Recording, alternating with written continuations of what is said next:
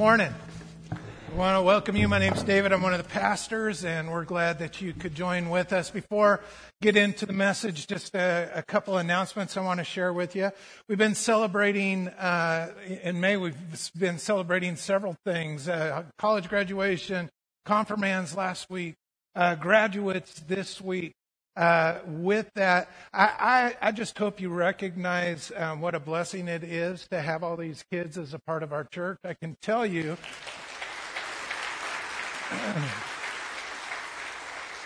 that all over uh, the nation there are churches just wishing uh, they had a kid to celebrate their their uh, graduation in. And so uh, don't take that for granted. Along with that, uh, Matt Ratliff, who uh, was here uh, before and went off to seminary, he worked in with the choir and went off to seminary. He has graduated from seminary this year and will be.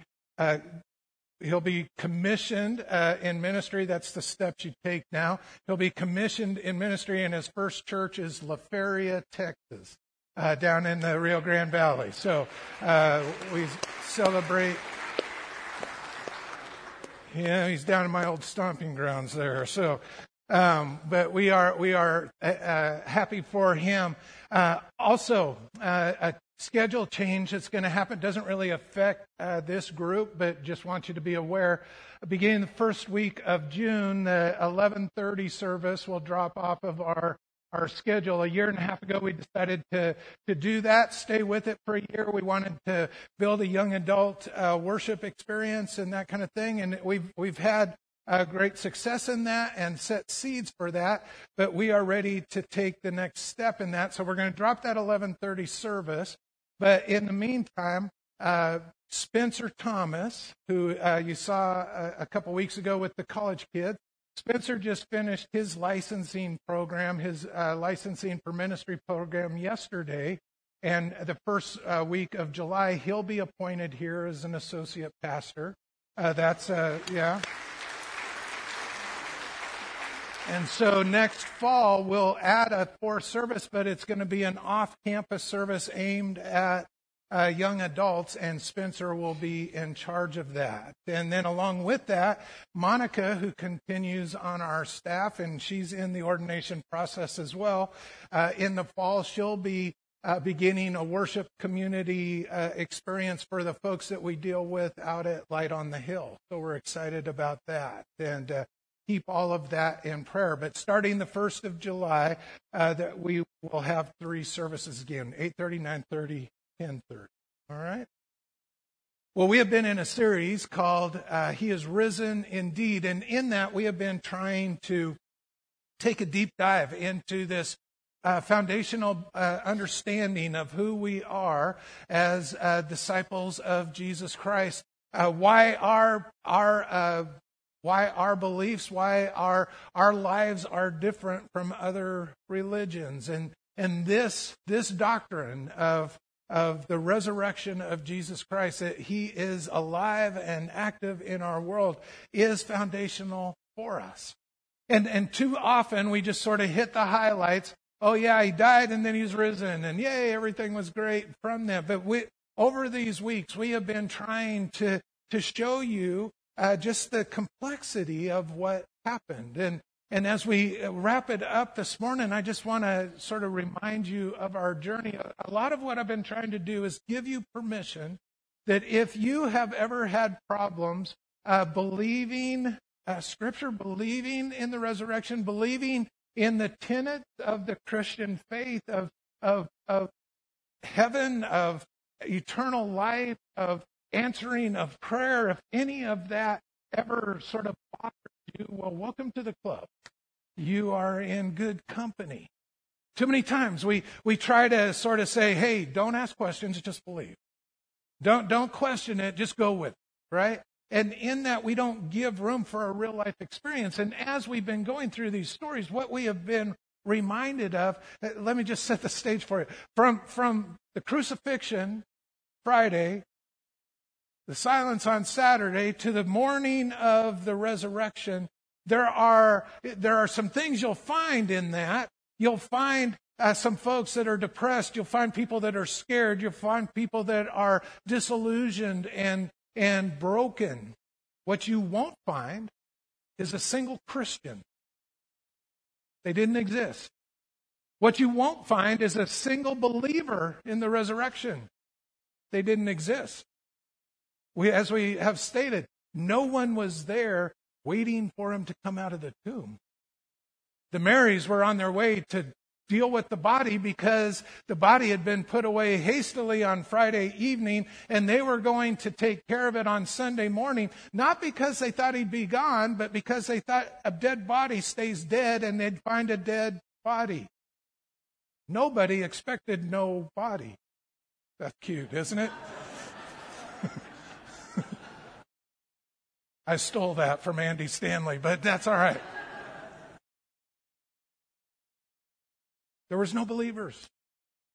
There was no Bible to read that tells you that there was a resurrection. The Bible wouldn't come till later. The name Christian wouldn't come till later. In the midst of the picture of, of Christ's death and the prospect of him being risen, no one, no one believed. No one. It's okay if you struggle.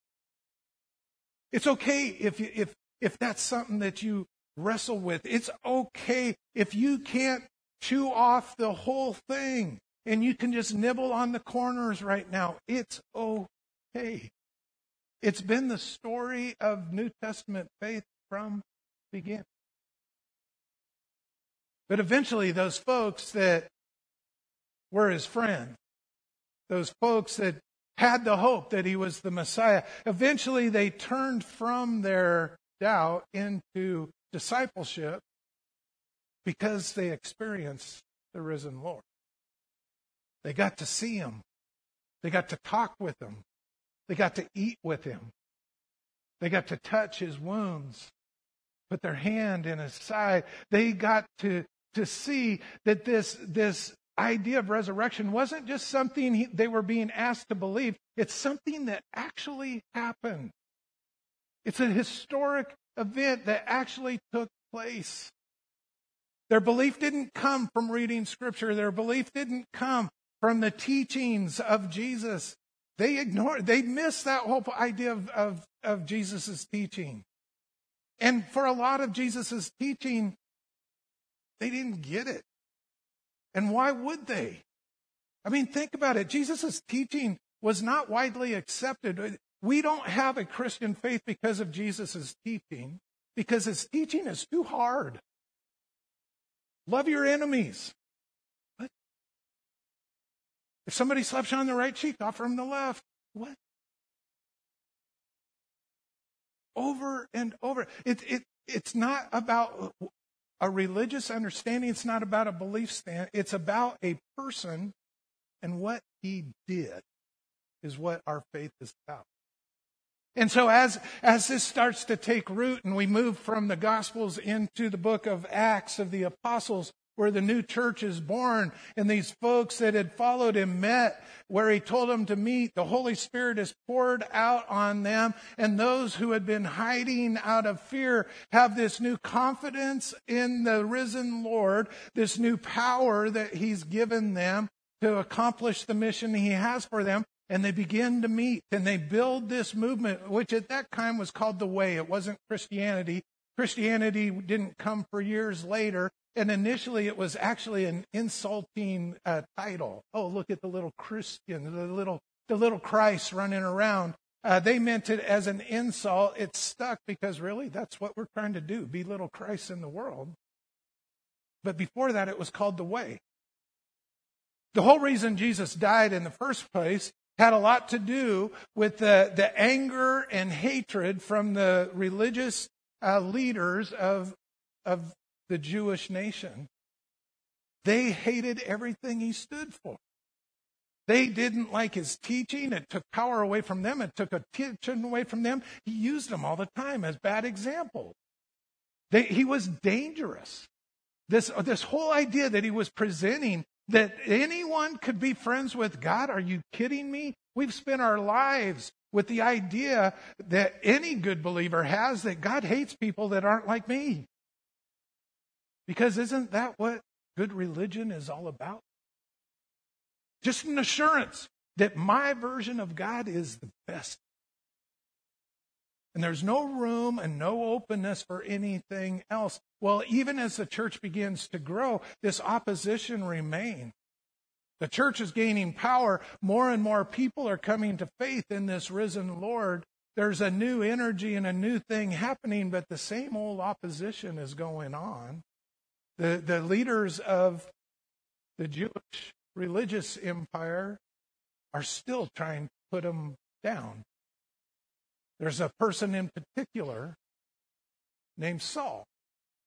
And I'll jump to the to the, the, the name change right away. Saul becomes Paul, who we know as the author of the majority of letters in our New Testament, who was also the the, the most powerful missionary the church has ever known. But before Saul became Paul, he was Saul, who was a Pharisee, and not just any Pharisee, but a zealous Pharisee, who, who was a fanatic in his belief, who had spent his life studying the law of Moses, that's the Torah, Genesis, Exodus, uh, Leviticus, Numbers, Deuteronomy, had that by memory. Go read that this afternoon. See how easy that would be to commit to memory.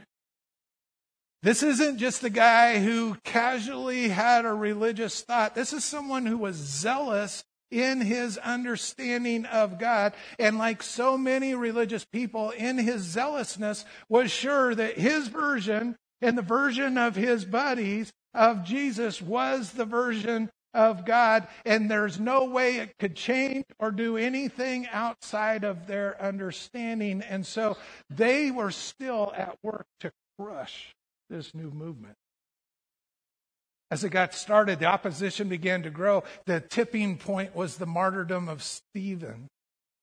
As, they, as he refused to recant his belief and as he refused to step down from saying that Jesus was the Messiah, that Jesus was God, he was stoned to death because of that. And Saul was in the crowd watching and giving his approval. Saul couldn't see what had happened. His religious fanaticism didn't allow him to see the thing that God was doing around. His hatred, his ego, his self assured, his own self righteousness got in the way of seeing that actually everything had changed with Jesus. The gates of heaven had been opened. It was available to anyone and everyone that would call on his name. Death had been conquered, sin had been conquered, everything had changed, but Saul couldn't see it because he was blind with his, his form of religion. We're going to take a look at the Saul story a little bit and make some comments about that. I'm going to be in Acts chapter 9, beginning in verse 1. Meanwhile, Saul was uttering threats with every breath and was eager to kill the Lord's follower. That's usually what you look for in a missionary. Right? I mean, I, I, I, I pause here because I want it to sink in. So many times, the, the, the audacity of the scriptures the audacity of the New Testament story, we skim over it because it's too familiar to, and we jump right to it. But no, Saul was a murderous uh, religious fanatic that, w- that was doing his best to stamp it out. We talk about being, being willing to die for your faith. Well, Saul took it a step further. He was willing to kill others for his belief. Dangerous, dangerous religion. Still present in today's world. We haven't learned much. Still present, where, where our version of what we believe, we're going to hold to it no matter what. And we know God won't, and He can't, and He wouldn't, and, we, and How many times do we end up like Saul that even though the world has changed, we can't we can't see it. So he went to the high priest. He requested letters addressed to the synagogues, request uh, in Damascus, asking for their cooperation in the arrest of any followers of the way that he found there. He wanted to bring them, both men and women, back to Jerusalem in chains. So as he was approaching Damascus on his mission, a light from heaven suddenly shone down around him. He fell to the ground and heard a voice saying to him, Saul, Saul, why are you persecuting me? Who are you, Lord? Saul said, and the voice replied, I am Jesus, the one you're persecuting. Now get up and go into the city, and you'll be told what you must do. Then the men with Saul stood speechless, for they heard the sound of someone's voice, but saw no one. Saul picked up himself, uh, picked himself up off the ground, but when he opened his eyes, he was blind. So his companions led him by the hand to Damascus. He remained there blind for three days and did not eat or drink. This is the word of the Lord for us this morning.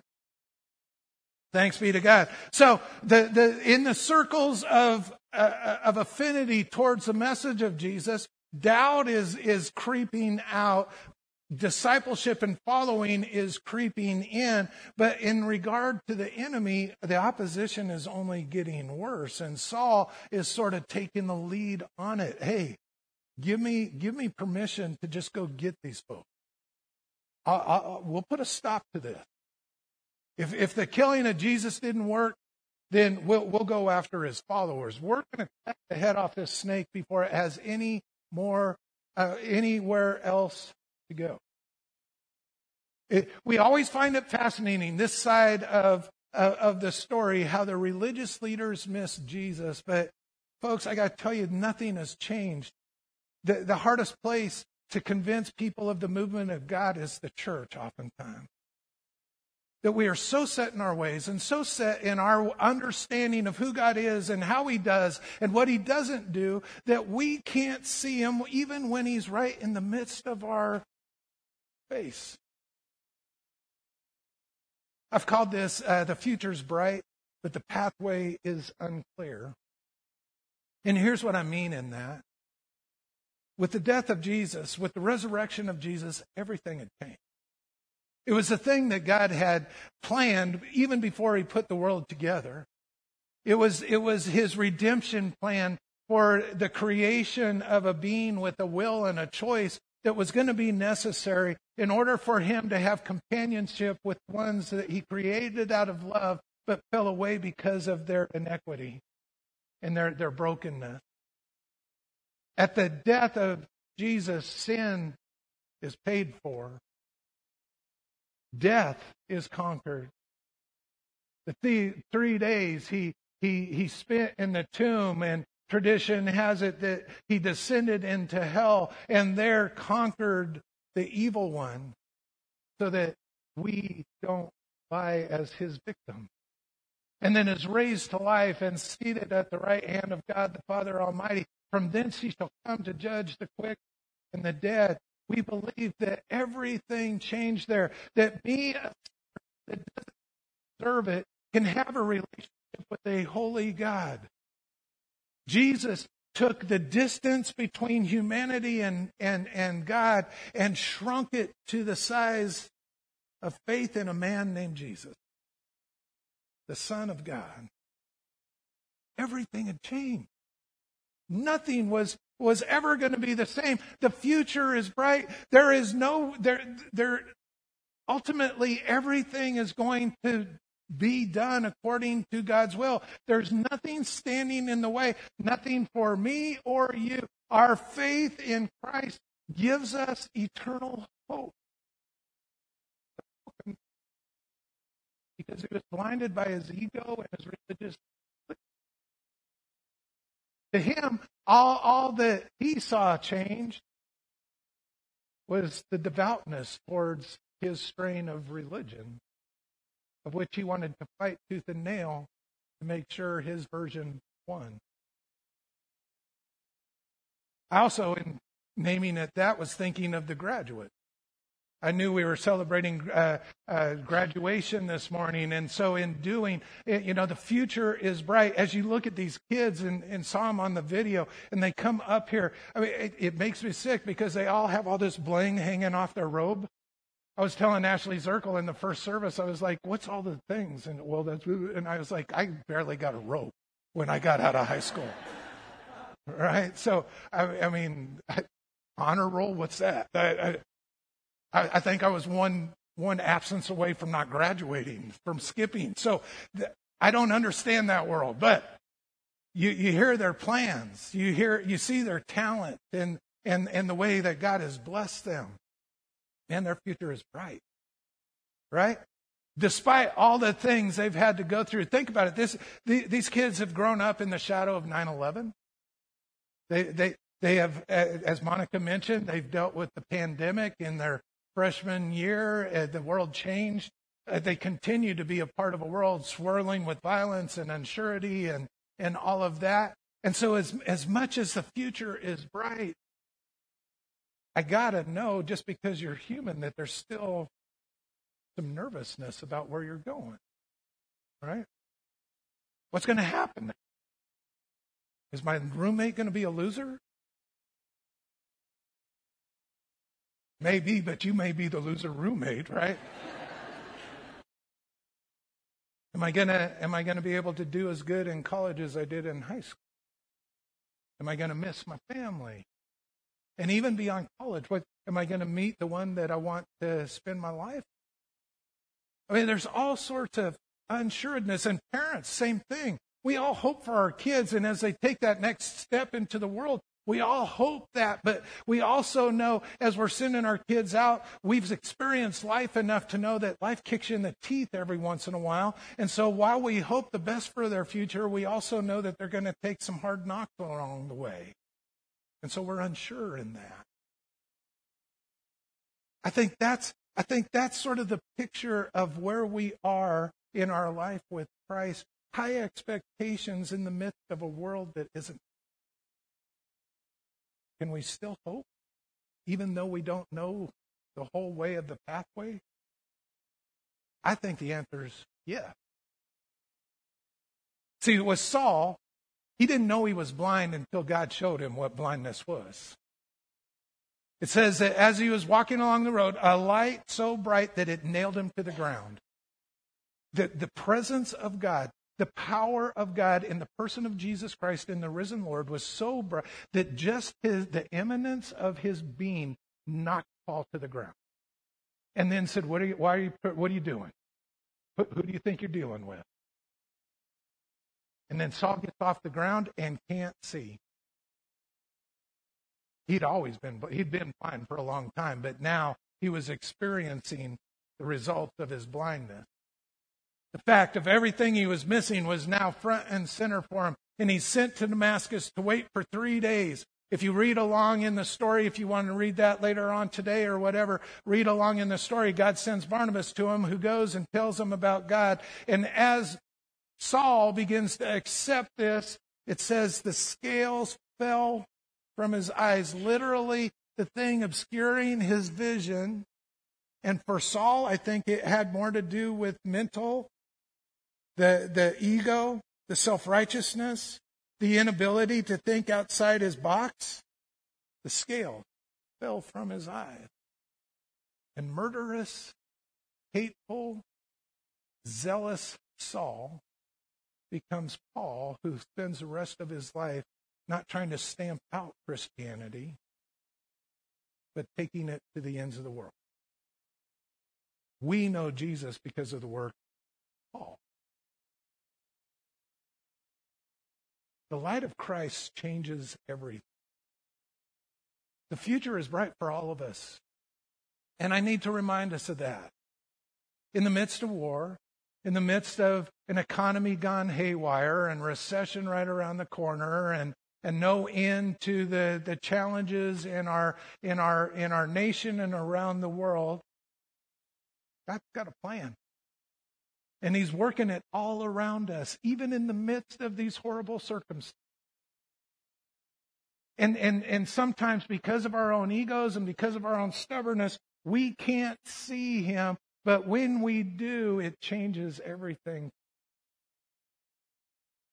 I've been talking about doubt and, and, and giving you permission. It's okay to doubt because we don't get to see Jesus and, and we, you, you can't really have physical proof. But here's the deal. When you've been influenced by the light and the light shines in within the darkness within your own soul and the scales fall off, even though there's still a veil between heaven and earth, the veil gets really thin, and all of a sudden you'll start seeing Jesus in places you never thought you would before. Oh God, that we would have eyes to see, and ears to hear, and a heart to follow for the risen Lord. This doctrine is this, this is the basis of our faith. But I don't believe in the resurrection because of the Bible. The Bible didn't exist when the resurrection happened. I don't believe in it because of, of uh, the, it, it's part of the Methodist theology. I believe in it because God did something that changed everything for you and for me. Why don't you bow with me? Let's pray.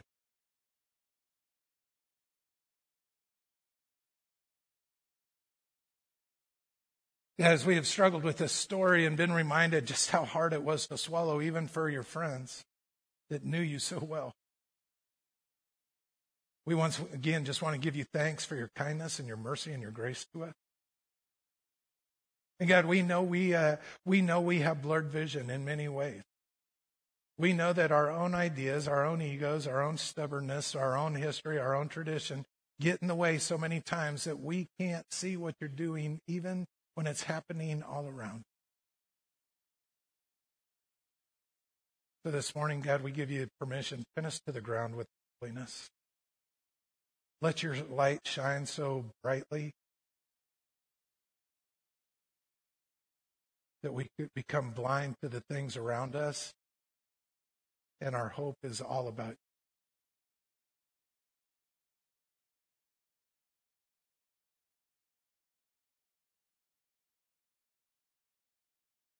May we live